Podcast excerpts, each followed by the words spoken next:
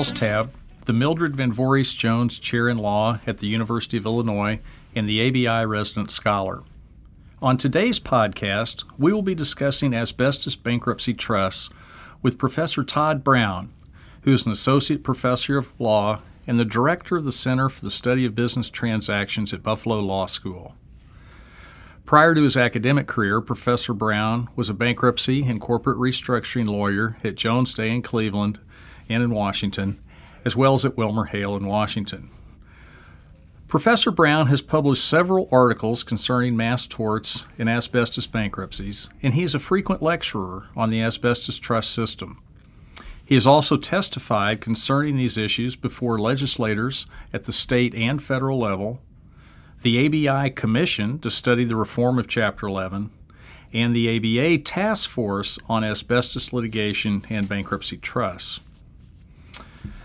Long controversial, but increasingly common, and controlling literally billions of dollars in assets, asbestos trusts have been catapulted back into the spotlight with a series of noteworthy events in both Congress and in the courts. The common theme running throughout is an allegation that asbestos trusts are often giant scams crippled by a mountain of bogus and repetitive claims and controlled under a veil of impenetrable secrecy by a handful of plaintiffs' lawyers.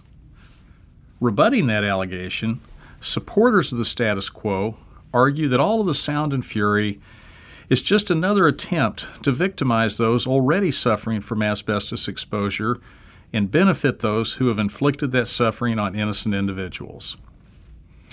The first big salvo came in November of last year when the House passed the quote, Furthering Asbestos Claim Transparency Act of 2013. The bill's name, as you can see, a clever acronym for FACT, F A C T. Then, just a few weeks ago, in the Garlock Sealing Technologies case down in North Carolina, Bankruptcy Judge George Hodges slashed his estimation of the amount of asbestos claims against the company by a staggering 90% from the 1.3 to 1.4 billion that plaintiffs' lawyers had asked for to just 125 million dollars, citing in the course of doing so widespread improprieties by the lawyers in inflating the claims. Adding to the drama, the day before Judge Hodges' ruling, racketeering lawsuits were filed against four of the law firms involved. So, Professor Brown, it appears that your field of expertise is very much all the rage right now. To give our listeners some background, can you begin by explaining how it is that asbestos trusts work or are supposed to work uh, in bankruptcy generally, and then, of course, specifically under Section 524G? Thank you, Charles. Um, I'll try to be brief on that. That's a very broad question. Um, bankruptcy trusts are established to process and pay the victims of the bankruptcy defendant's asbestos related activities. The trusts are funded by the debtor, the debtor's insurance, and by others who may have some form of derivative liability for the debtor's asbestos products or activities. And if the district court finds that the requirements of Section 524G of the Code have been satisfied, it is authorized to then enter an injunction channeling all current and future asbestos claims against these parties to the trust. Once established, the trust operate as private administrative comp- compensation funds. As administrative compensation funds, they evaluate merit and value according to their distribution procedures, not applicable substantive and evidentiary laws and rules in the tort system, and this allows them to avoid many of the transaction costs of the tort system, where historically most of the money spent on asbestos litigation has gone to lawyers. Uh, claims that satisfy uh, the trust exposure and medical criteria will be assigned a settlement value, either according to a schedule or in special cases based on unique factors suggesting that they are entitled to some other evaluation. And in theory, this process should expedite payments to those with meritorious claims, reduce transaction costs, and preserve assets for the benefit of future victims. So, what was the impetus for the passage of Section 524G? And in thinking about that, I'm curious whether you think 524G was even necessary, or were the courts doing a, a perfectly fine job of handling uh, asbestos claims uh, prior to the passage of 524G? Okay, well, um, I guess uh, for the first question uh, concerning the impetus for the passage, uh, it really goes back to the early asbestos bankruptcies and the problems that these companies run into if they enter bankruptcy. Um, when they enter a bankruptcy, they typically have several thousand asbestos personal injury suits pending. And these plaintiffs are entitled to a trial by jury, though if you actually go that far in the tort system, um, liquidating their claims through the claims resolution process is, is obviously problematic. There's you know the statutory limitation on bankruptcy courts deciding tort claims, and, and of course some constitutional concerns there. Um, and to be frank, even if they could be liquidated like other claims, the process would take several years. Right. Um, but assuming we you could do all of that, you still have to deal with the question of future claims. Um, and debtors are, who enter bankruptcy are likely to face several thousand more claims for years to come. Um, and as difficult as it is to bind current claimants and, and resolve their claims today, um, it, it's even more complicated when you're talking about claimants who, just by the nature of the fact they don't have the disease yet, um, are not identifiable and uh, would not have the ability to uh, appear and be heard. Um, so that, of course, raises due process and other issues as well. Uh, the problem for these companies, though, is that if they file, if they're in bankruptcy and you can't resolve these current and future liabilities, uh, the case is likely to be followed by liquidation or the need for some future reorganization, which would uh, obviously raise problems under 1129A11. Mm-hmm. Um, so it, we, we, we have a conundrum there. You, you can't reorganize, but uh, if you don't reorganize uh, under Chapter 11, then you have to go into liquidation, which would uh, presumably yield less value for creditors and future victims. Uh, so in these early cases, litigants in the courts devised uh, what I've called and what others have called the trust, inju- trust injunction approach to bind all current and future victims. Um, some of these courts appointed a legal representative to speak for future victims, uh, especially with respect to fashioning the plan and any associated mechanism for uh, resolving claims and preserving assets for, for these future victims. Uh, much of this work, however, was premised on the court's authority under Section 105A uh, before the 1994 amendments. And there were a lot of doubts about the statutory foundations of the resulting plans and trust uh, that undermined the value of the reorganized debtor stock, uh, which was just because of the way the trust had been set up, or, or largely that stock was largely owned by the trust themselves. Uh, so these doubts actually uh, interfered with the trust ability to maximize assets for these future victims. Um, so it, uh, there were a lot of issues there with the need to establish a, an approach and uh, have an approach that would be recognized as having a, a, a sound statutory foundation. So, uh, Todd, are any asbestos, well, ask it this way. Today, would essentially all the asbestos trusts be processed via 524G, or would there still be, are there still possibility of ones being done outside of 524G under 105A, other provisions of the code, or whatever? No, I, uh, once 524G was added to the code, um, the uh, courts have pretty consistently, especially since uh, the bankruptcy wave of the early 2000s, mm-hmm. been focused on making sure that debtors complied with that if they were going to try to resolve uh, current and future asbestos claims. Uh, if you're not trying to bind the future claimants, uh, you know, uh, technically there's nothing that requires you to follow 524G. But then, of course, you have to prove that future asbestos claims won't put you into a, situation where you, you might right. have to reorganize. Right, right. The, the feasibility uh, issue. Right. right. Well, it's uh, it's interesting, of course, the uh, with regard to future claims. You're talking about the due process issues. Certainly nothing in 524G itself can affect due process any more than could the definition of claim in 1015. I mean, there was certainly uh, a, you know a body of authority that that was certainly uh, permissible as well. But but basically, you've established then that the game now in bankruptcy is going forward under 524G. Well, before we turn to uh, sort of parsing more more carefully how that is working, and I know you've written extensively about the, the issues that arise and the problems we have in 524G. Can you lay out for our listeners just exactly what the theoretical justification for us for these bankruptcy asbestos trusts is, and, and whether that is in fact a sound justification? Um, well, I, I tend to agree with the court in Plant Insulation. Uh, it's actually a very good statement of the purpose of 524G and of establishing bankruptcy trust under under that section.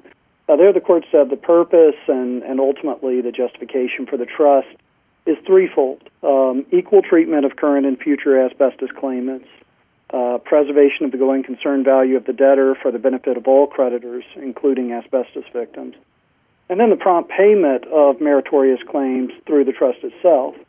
And of these three, uh, Section 524G and its legislative history show a significant emphasis on the trust being established in a way that protects the interest of future victims because the concern was that uh, you just have that timing problem and that the present victims uh, would take more than their share uh, at the expense uh, of those who manifest uh, in the future, which is just feels fundamentally unfair uh, to right. us.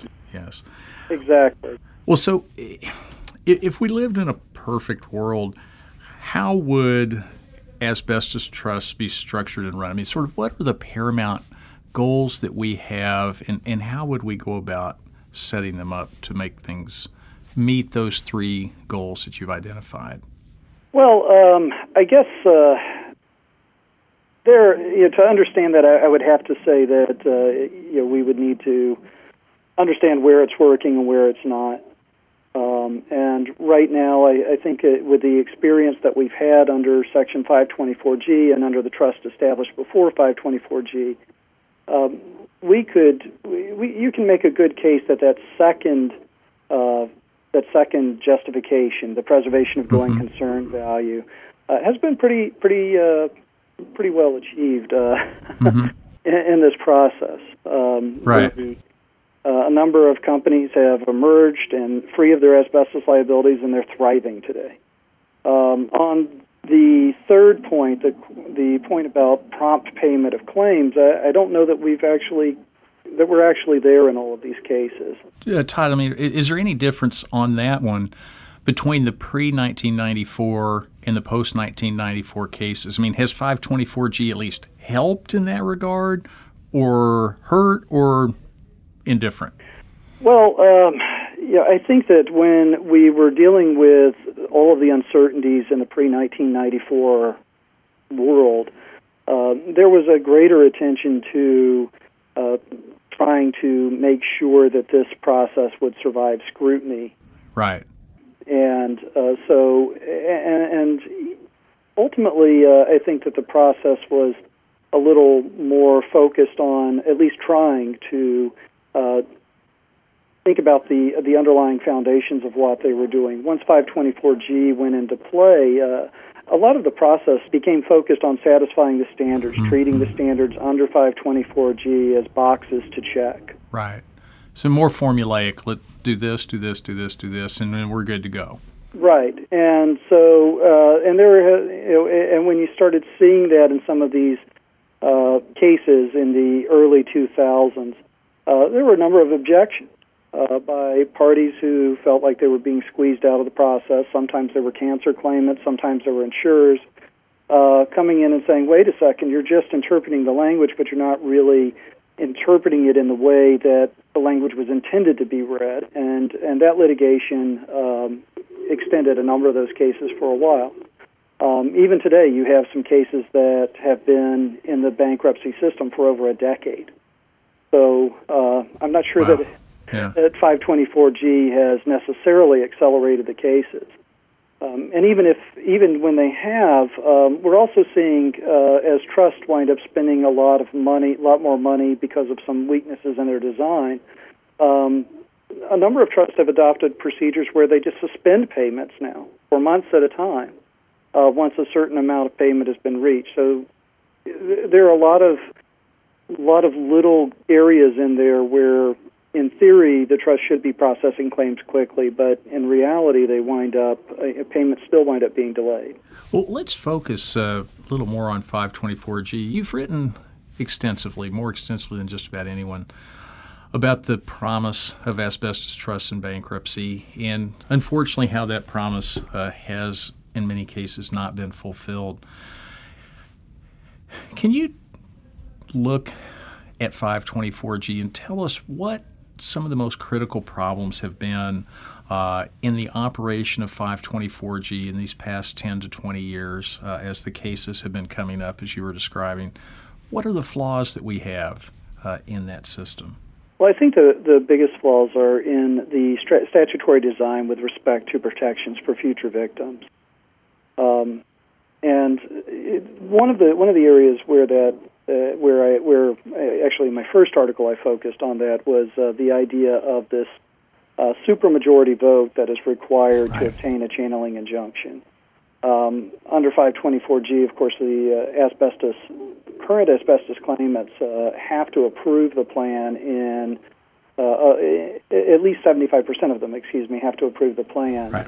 Um, and this vote can't be crammed down over the objection of asbestos claimants. Uh, so uh, the claimants um, have what you know have this uh, unassailable vote that uh, that can block confirmation if they don't agree with the plan.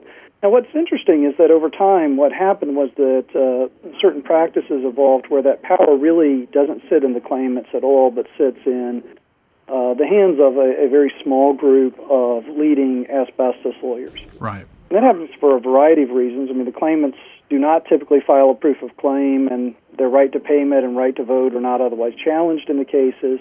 Uh, so lawyers who control a large number of claims can and have in some cases basically submitted their entire inventory of claims in a new case.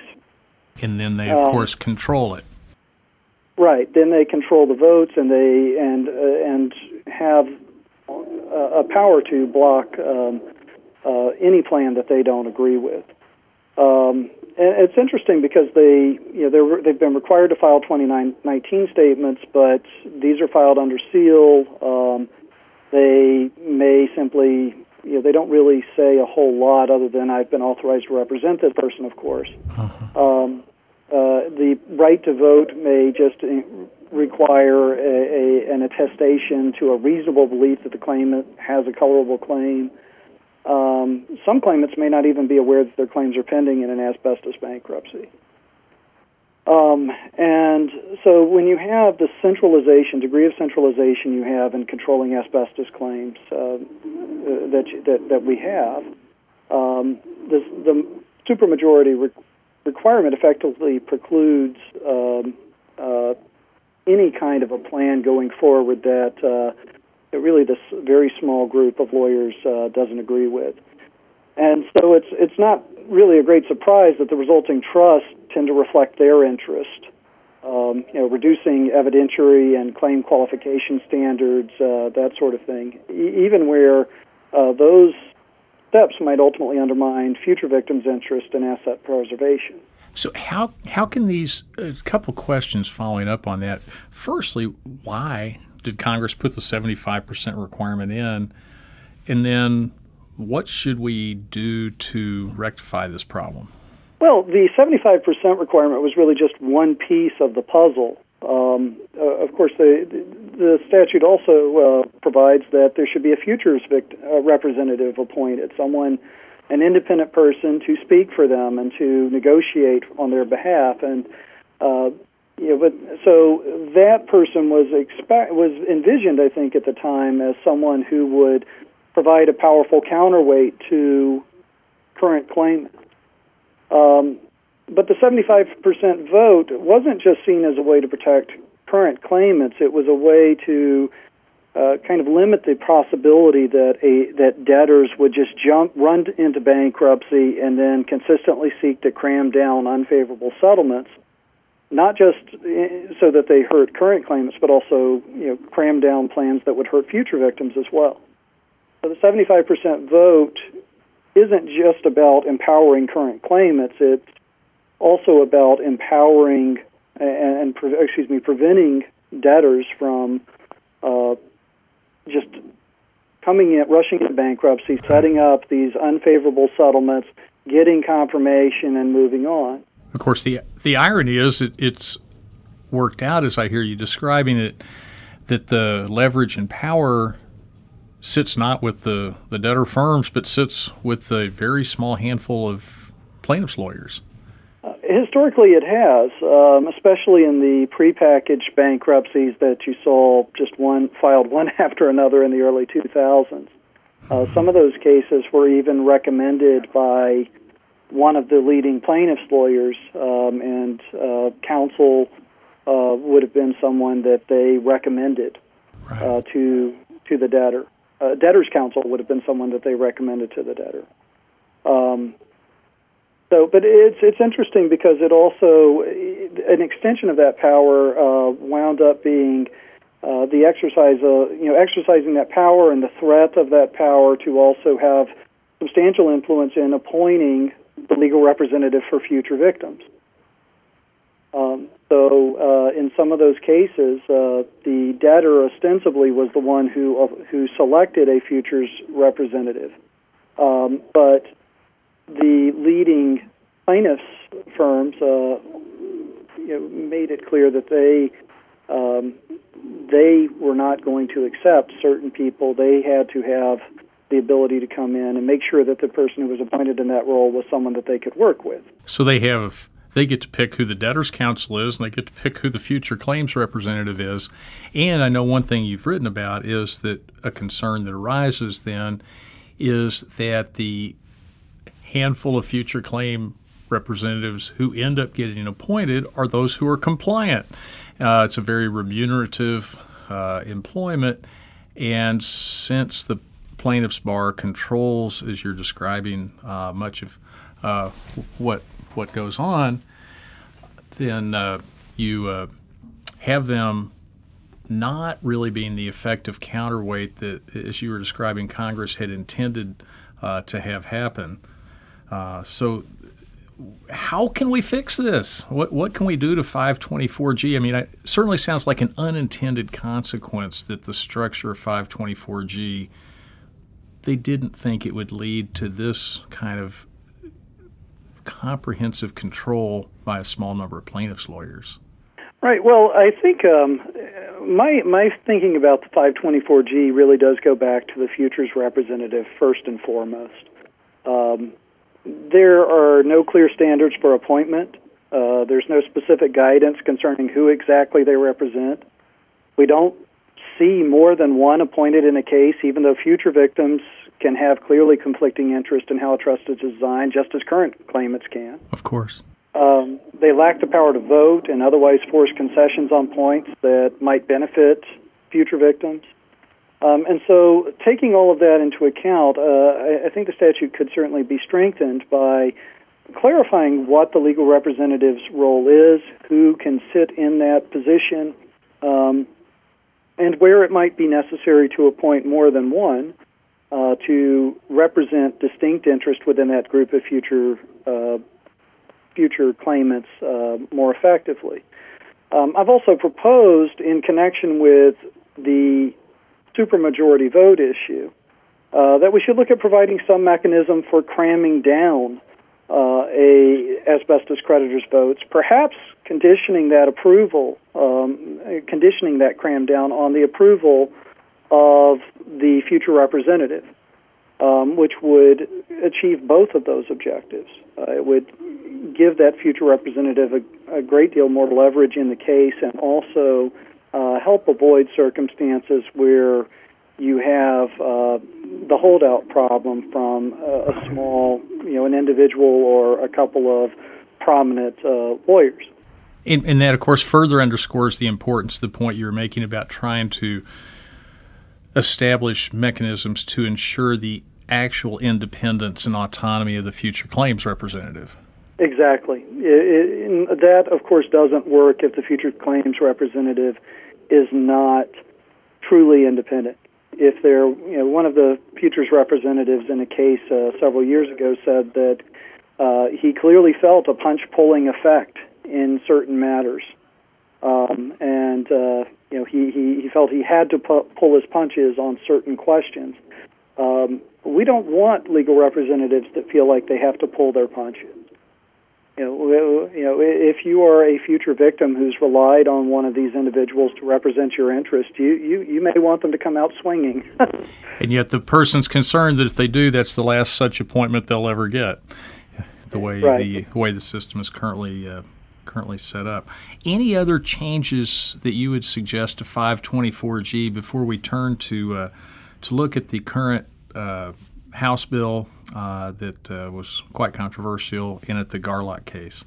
Right. Well, um, the other point that uh, that has been troubling to me in 524G bankruptcies uh, ties into that, so uh, it'll provide a nice segue, I guess. Um, uh, beyond the issues that I've mentioned, uh, most of the critical disputes that we see in these cases are, are largely shielded from public scrutiny. Uh, several of these key filings, uh, filings that might tell you what's going on in the case uh, and who represents what constituency and so on, the 2019 filings, ballots, uh, several motions, transcripts of hearings, all of those are sealed on the docket uh, even where redacted filings appear to be more consistent with the public interest in uh, transparency in judicial proceedings, these documents and court transcripts are simply made unavailable.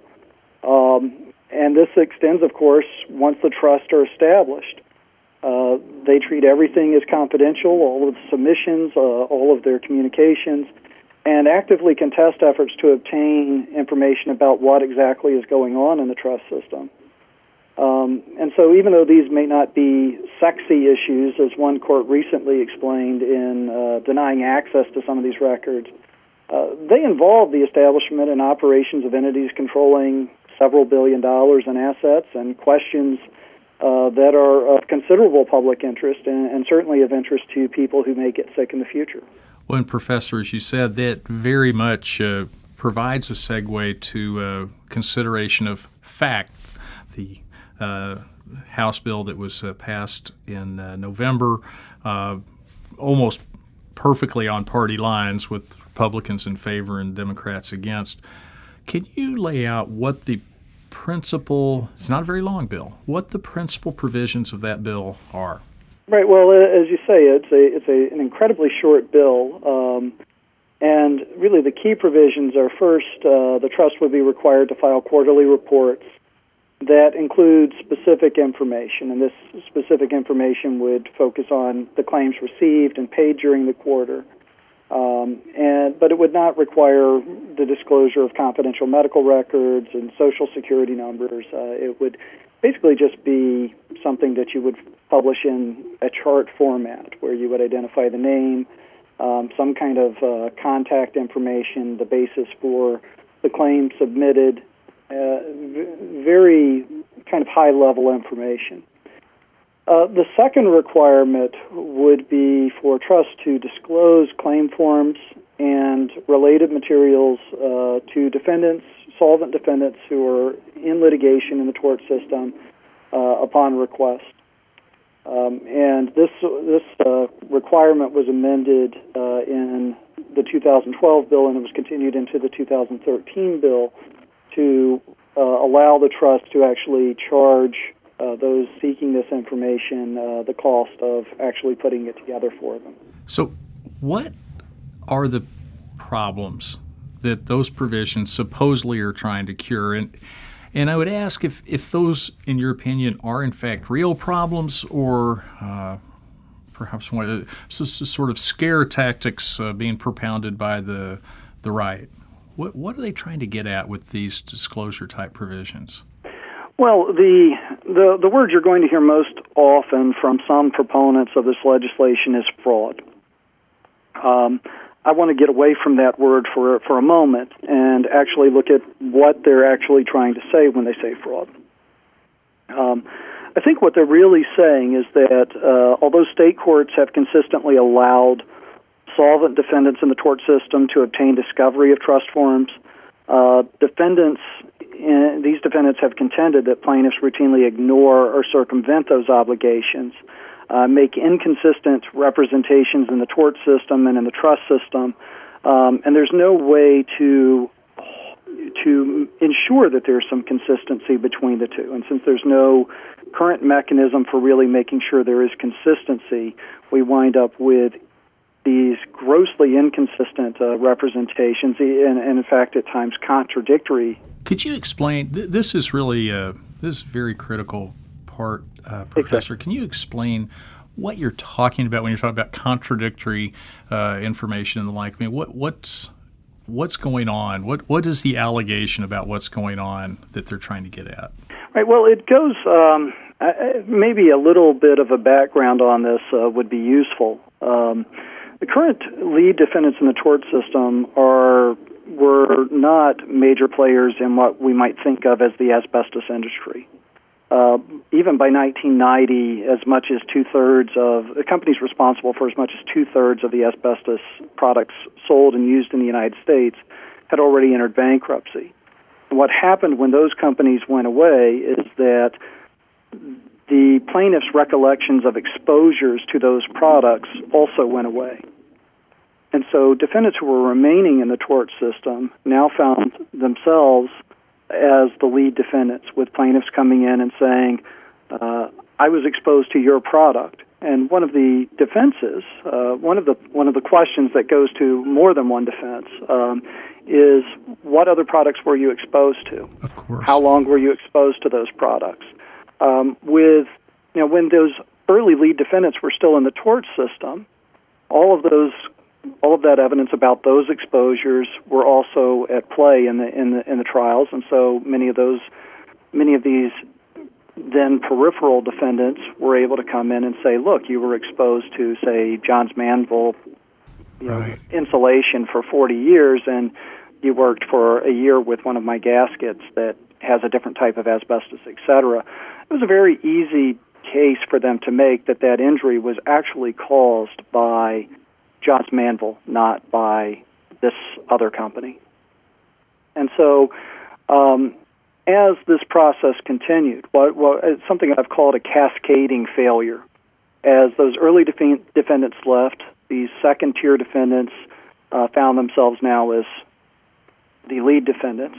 And then in the bankruptcy wave of the 2000, early 2000s, the second tier defendants left the tort system in, in large numbers, and still, you know, other uh, other defendants that were further down the line found themselves in the lead plaintiff, in the lead, excuse me, lead defendant role. And so, what they're trying to say is that when these when these companies left the tort system, and then when they set up these trusts, um, the trust, some of some of which were funded with large sums of money, and and you know, uh, depending on the figures you look at, uh, trust system today controls you know 20 to 30 billion dollars. Um, you're still able to make those claims against those companies. You're still getting compensation from those companies. Why hasn't our liability gone down? So you have the same. You would have the same plaintiffs uh, saying, "I'm recovering from this defendant under this asbestos trust, and now I'm also pursuing. I, I was exposed to this, and I was exposed to this, and each of them fully caused my injury, and with the defense being that can't be. Uh, you you can't have suffered this from everyone, and yet right. the concern. That's why the transparency part that they don't have any way to to to get behind the veil and, and see who is claiming that they also were, you know, exposed to this particular product by someone higher up the cascade, as you uh, very interestingly describe it. Well, how, how, if this bill were passed, how does it fix that? Well, um, the way that it's uh, the way that it's intended to work is that um, know, we're talking about the federal legislation. Correct. We'll get to the uh, state legislation in a right. So at the federal legislate with the federal legislation, it works largely by deterrence and by allowing uh, defendants to police uh, number one, uh, you know, those claimants who have denied they filed trust claims uh, during the course of the litigation, when in fact they have. Um, if, if, their name's disclosed, there you go. Yeah. Right. We can go to that trust and say, aha, you know, you, you say you haven't filed any trust claims, but here we see on this report from such and such trust, right?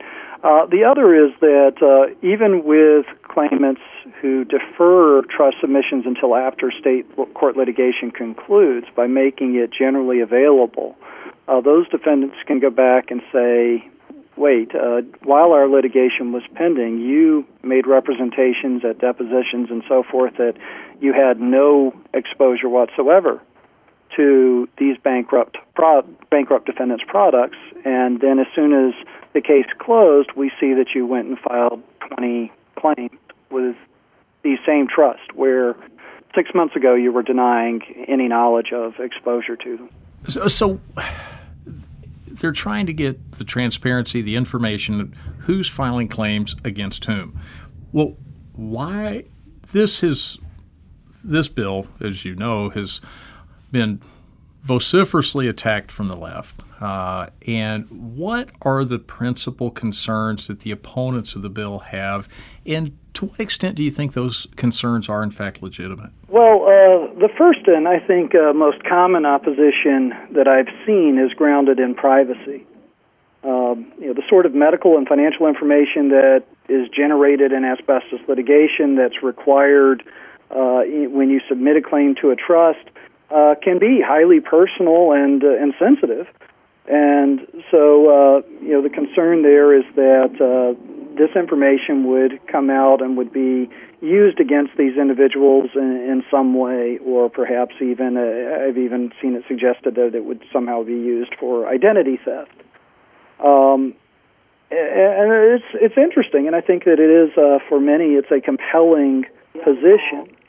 Uh, but when you start to unpack it, um, it's kind of surprising. It's uh, you know this information is still generated for the purpose of obtaining compensation, just like information in the in the tort system, and and a lot of this information uh, is already available with respect to these individuals. You know, if they're filing uh, cases in state court or if they uh, happen to be involved in, uh, uh, if they happen to file with the one trust that actually already produces all of this information.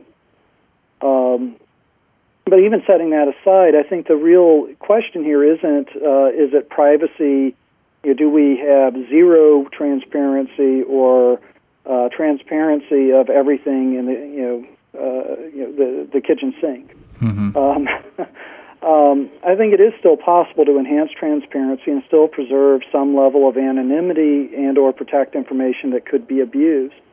Uh, and bankruptcy courts already do that with respect to torts and other to tort claimants and other claimants' information in other bankruptcy cases. Uh, so I, am not. I, I, don't find that argument as compelling um, as uh, I think some uh, some who haven't really worked it through have. Well, Professor, it, certainly I think it's a fair statement that uh, in its current form, there's zero percent chance that President Obama uh, would sign this bill. But I, I wonder, is there any sort of a compromise uh, bill that could be put together uh, that would put forward, would project the legitimate privacy interests to the extent they're there, and yet also promote and protect the legitimate transparency needs of defendants uh, in the system? Or is this the kind of thing where the battle lines are so starkly drawn that it's never going to happen unless one party gets complete control of the whole legislative process and can sort of run the table and get the bill they want? How, how do you see that playing out? Well, uh, I I guess from my perspective, I, I have a feeling that, as you say, the battle lines are pretty clearly drawn. Uh, and, and this doesn't just go to the legislative process, it's also tied to some of the interests that are pushing for or against the legislation. Um, I, I think that, uh, you know, and a good example of that is in um, uh, some of the individual bankruptcy cases, we've seen some of the same questions uh, you know, raised in those questions about privacy or about the cost of compliance. And even after um, there appears to be a compromise uh, that addresses all of these concerns and it addresses them in great detail, one party or the, or the other just walks away. Um, right.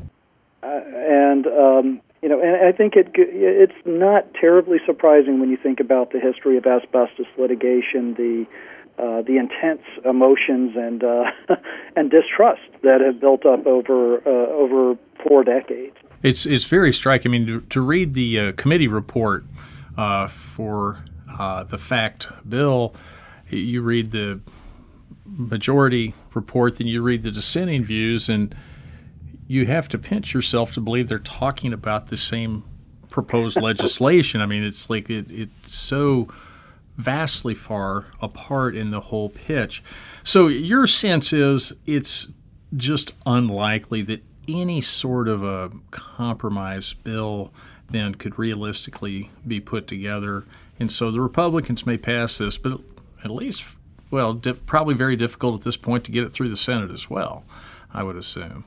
Right. I, I don't. Uh, I, I, don't have high hopes for that uh, uh, going through the Senate. Um, I, you know, it's it's it's less a question of uh, the individual senators. I think that there are some senators on both sides of the aisle that are uh, very, uh, you know, that, that are interested in, uh, in in promoting good policy and and striking the right balance. And uh, um, and in particular, we have some some senators now who are very much uh, interested in bankruptcy and making sure the bankruptcy process works. Uh, but uh, I think ultimately, they're they're just they're too, it's too sensitive an area um, with very powerful interest on both sides that make it make it very difficult. Let's uh, turn to uh, you had mentioned the state action. I know there's been quite a bit of activity at the state level as well. Could you talk a little bit about that? What has been going on at the state level, and then if you could relate how what's going on in the state level would interact and interrelate with the federal system. Right. Well, several states have considered legislation that is largely based on the same basic model. Uh, the legislation's uh, far more intricate than the FACT Act. If uh, you know, if the FACT Act is a pamphlet, uh, you know, you might think of the state legislation as War and Peace, um, because it, it is very long um, and it includes a number of provisions. Um, these proposals typically seek to establish a, a pretty complex process that uh, if I just break it down into three things. Uh, the first is requiring trust claim filings before trial, um, and including allowing defendants to demand that a plaintiff submit claims to a trust you know, upon a showing of good cause, and staying the case until the resolution until you know, this dispute over whether or not a trust claim should be filed is resolved. Uh, the second is making these forms that are filed available to defendants by default and the third is treating that information as admissible at trial, uh, assuming that that's otherwise uh, consistent with evidentiary rules. Um, Oklahoma and Ohio were the first to adopt this legislation. Um, others have considered it, uh, but but it's really too early to gauge the results of the legislation uh, today. I mean, the earliest legislation really just went into effect last year. Where was that? Um, that would have been Oklahoma and Ohio. Those that's where the um, first one. Well, I'm curious right. uh, before we uh, before you talk about how that interrelates to the uh, federal. To to what extent, given that you have sort of a state here, a state there that has this, uh, obviously, the way you're describing it, very much in the interest of the defendants. To what extent can plaintiffs' lawyers forum shop out of uh, being subjected to those types of uh, restrictions? Well, uh, forum shopping uh, remains uh, an issue. Uh, you, the uh, rules uh, in some states are still pretty uh, pretty broad and allow you to file a claim with, based on very uh, loose connections to that to that venue. so certainly that is a possibility. I mean, it would, see, it would seem that a, a plaintiff's lawyer would never file a case in Oklahoma now, for example. it, given that they could file in a lot of other states and not be subjected to that that sort of con- constraint. Well, how does it interrelate with the federal uh, trusts? These state well, actions. They, right, they do overlap, but the state legislation is, is, far more extensive, of course, and and is really focused on pretrial state practice than public transparency. Um, Okay. The federal legislation targets the trust and imposes obligations on them. The state legislation uh, focuses on litigants that are in the state court and their obligations and rights um, with respect to this system. So they're really complementary then in that regard, it sounds like. Right. Well, before we run out of time, I, I do want to turn to the uh, uh, to the Garlock case, which has, uh, as you know, uh, garnered a tremendous amount of press. This is the one, as I said, just uh, last month, Judge Hodges down in North Carolina slashes uh, the estimation for as- asbestos liability by ninety percent. Tell us what Judge Hodges allegedly found, and then talk about what that means. I mean, what you're reading is if what he found is true, then there's there's a lot of concern about the prospect of fraud. So, could you talk about that a little? Uh, sure. Uh, well, Judge Hodges uh, allowed discovery into a small subset of the cases that Garlock had settled, and, and some other discovery that um, uh, was was then used by the company at its estimation hearing, um, you know, which of course is a, an important part of the asbestos bankruptcy process. Um, the debtors argued that their liability had been artificially inflated by fraud, that plaintiffs had been concealing information along the lines of what I was talking about before. Uh, the plaintiffs knew or should have known that they had an obli- you know, th- uh, this information and they had an obligation to disclose it. Um, and they argued that this in turn led to settlements that were artificially inflated. So, uh, where a number of other courts have looked to settlement history and said, okay, let's look at your past number of claims, let's predict how many claims you're expected to see in the future in the tort system, and let's just do Sort of an extrapolation, right? Right, exactly. Um, uh, the debtors were saying you can't really do that because that's going to lead to a massively inflated number. And instead, you need to look at a little more deeply at the substance and, and analyze what what the reality should have been. In those Uh, settled what- cases. Right. The idea there is that what you're estimating is liability, not what plaintiffs might have expected if they could continue this process of concealing information in the tort system. based on that, and I mean, it, it's interesting because uh, what, what was very striking has been much reported in the press. Essentially, virtually every case that they went behind the settlement, they found essentially nothing uh, to support the settlement. I mean, so it, it just looked like a, a huge house of cards, and and so there's a lot of concern uh, about that. Well, do you think Garlock is different? From other asbestos bankruptcies, or is it typical and thus sort of the tip of a very ugly iceberg? Um, I know it's hard to Uh, know, lacking omniscience, but uh, right. Um, I, I I don't think that what Judge Hodges found is terribly uncommon, uh, but it's hard to say with certainty just given the limited access to claim level information. Of course, Um, and of course, even he was careful in the opinion to avoid calling the conduct fraud. Um, you know that that question, of course, remains to be decided in the pending adversary cases that you mentioned. right. Um, and but but that said, uh, you know some of the things that some of the points that he raises there uh, suggest, at least on the part of some, a seemingly uh, cavalier attitude uh, with respect to hiding known information that is you know they're required to disclose in state court. Um, and, and that kind of language, that kind of discussion, I think, is likely to grab the attention of some judges and legislators who probably in the past dismissed these types of claims as little more than just, you know, conspiracy theories. And, and just sort of then blithely accepted the sort of what you were describing standard extrapolation model of estimation where you look at you say at the settlement history you see how many more claims you expect just project it out Right. Do you think other judges then, what I'm hearing you say is you think it may in fact be the case that other judges will follow uh, in Judge Hodges' footsteps and perhaps start doing that, or, or do you think they won't?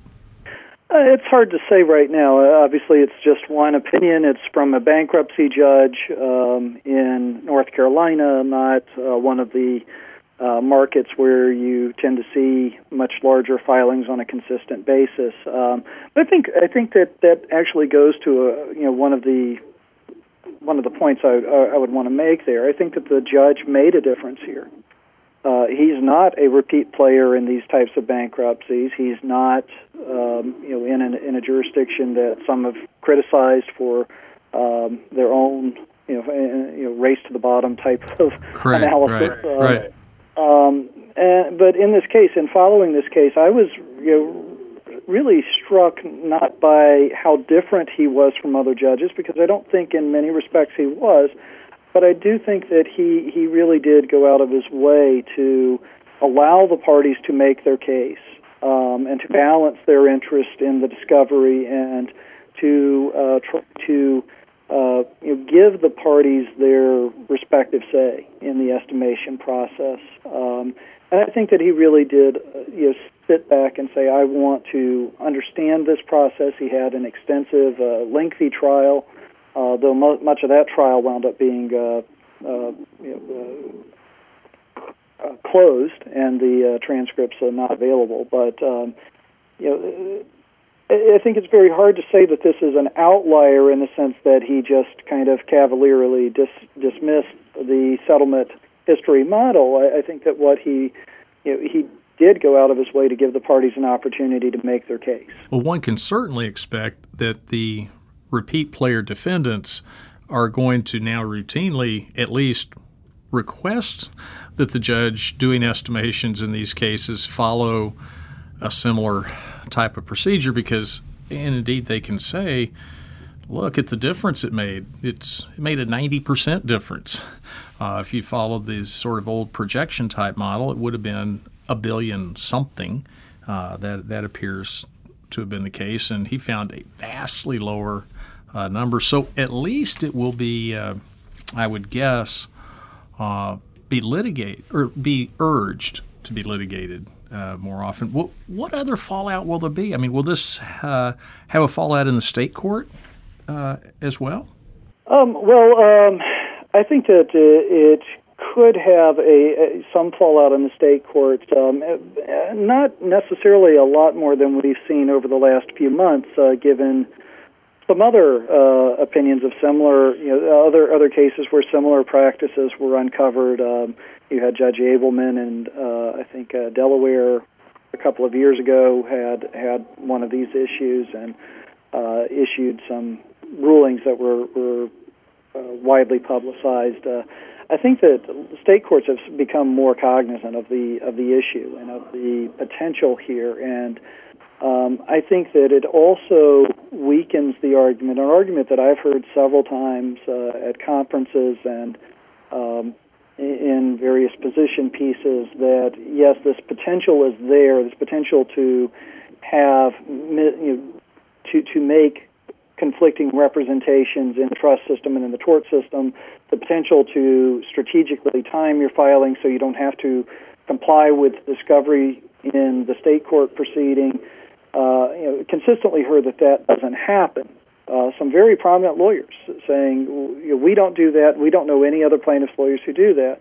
Uh, that argument becomes, I think, considerably weaker after this opinion, uh, particularly where Judge Hodges said in the 15 cases where they allowed this extensive post settlement discovery, they found that that actually occurred in all 15 cases. That was that was fairly damning evidence, wasn't it? Uh, do you think this uh, what about the impact on the legislation uh, that's in process both both at the state and federal level? You've, you've, talked about how it might impact the, in the courts. Do you think it will have an impact in, on the proposed legislation? Well, I think at the federal level, it, uh, you know, it really, I think, makes pretty quick work of the argument that some have made that the FACT Act was merely a solution in search of a problem. I, I think this pretty plainly and clearly reveals that there is a problem uh, if you believe that having you know having a system where uh, claimants can make vastly different representations, even conflicting representations in the trust system and in the tort system is a problem. Um, uh, I think that um, you know, I personally obviously do think that it is an issue that it needs leads, needs to be debated and needs to be part of the discussion. Uh, and uh, that the practices have clearly evolved to the level where they can undermine state efforts to incorporate trust information and payments into their own proceedings.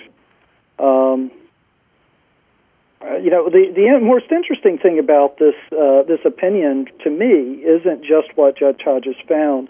but There's also been the reaction uh, of some of the lawyers to that opinion, and I think that may ultimately have more of an impact on some of the, at least the federal legislation and some of the discussion at the federal level. Uh, what some of us have said for years is that the trust exposure standards are shockingly low which is exactly what you know in in in some of the papers I've written. Uh, you know, I, I one of the reasons I, I argue that the trusts are consistently underfunded, wind up being grossly oversubscribed, and and being depleted. I, I like the one example you gave. What were the all someone had to do is say they had worked at Penn State, I think it was.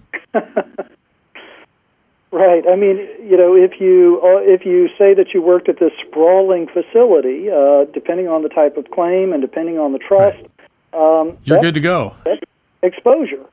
Um, right. And uh, you know, even some plaintiffs' lawyers in the past have you know broken from their peers and said that's that's ridiculous.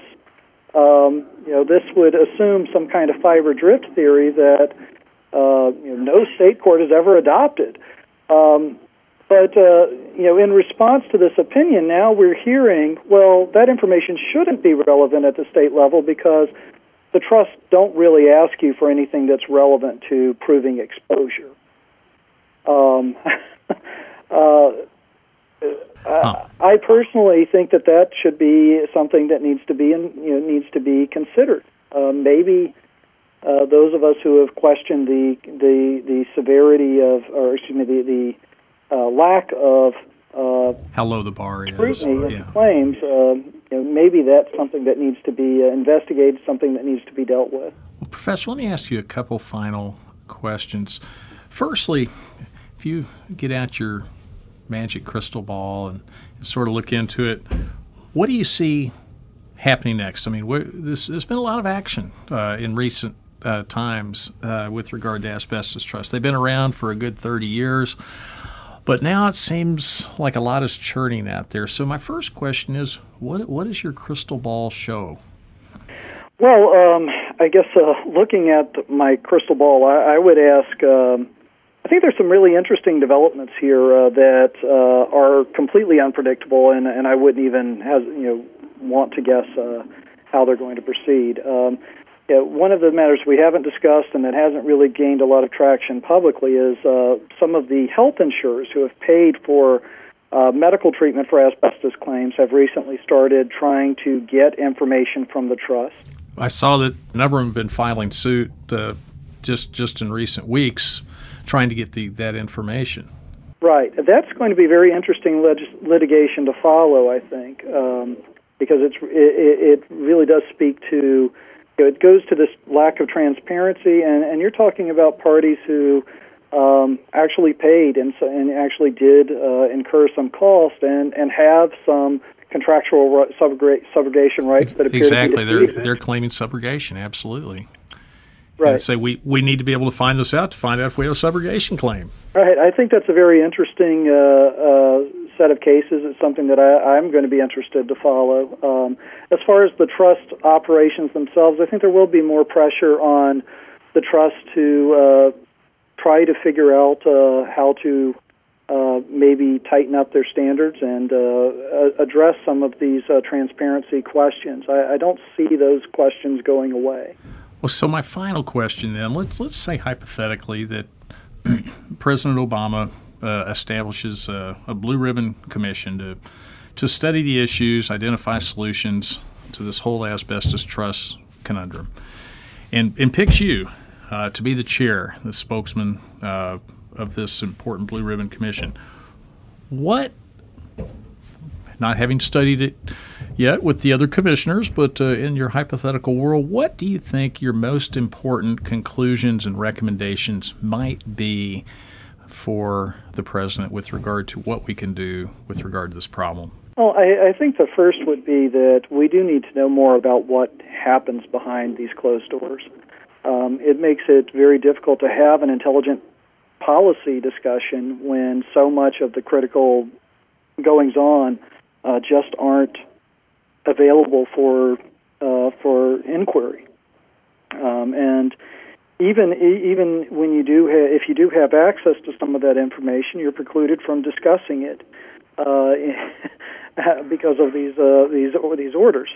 Uh, these orders to seal information and confidentiality orders that are imposed upon participants in the process. So I, I think that we do need to see more. We need to have a some kind of oversight, if not um, independent oversight by some independent body. Uh, at the very least, some level of transparency that allows those who study the process and who are interested in um, you know, discussing ways to improve the process have access to it.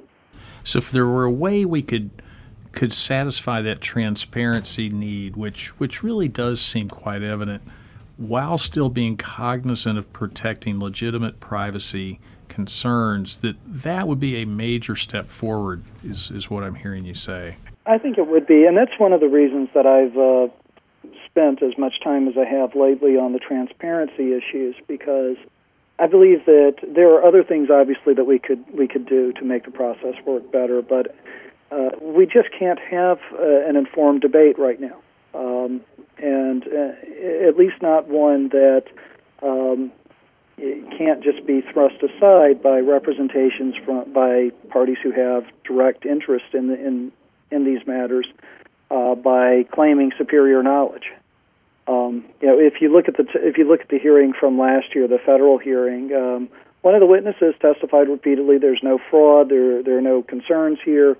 Um, th- that witness was present at a number of the depositions that occurred in the Garlock case. Uh, they knew the representations Garlock had made. They were aware that a number of trusts had sued uh, a law firm in California for, or not sued, but had, uh, well, some had sued and some had simply stopped accepting claims from a, a law firm in California after someone, after a whistleblower uh, advised them that this claim, this firm was submitting fraudulent claims. Um, they used the term fraud.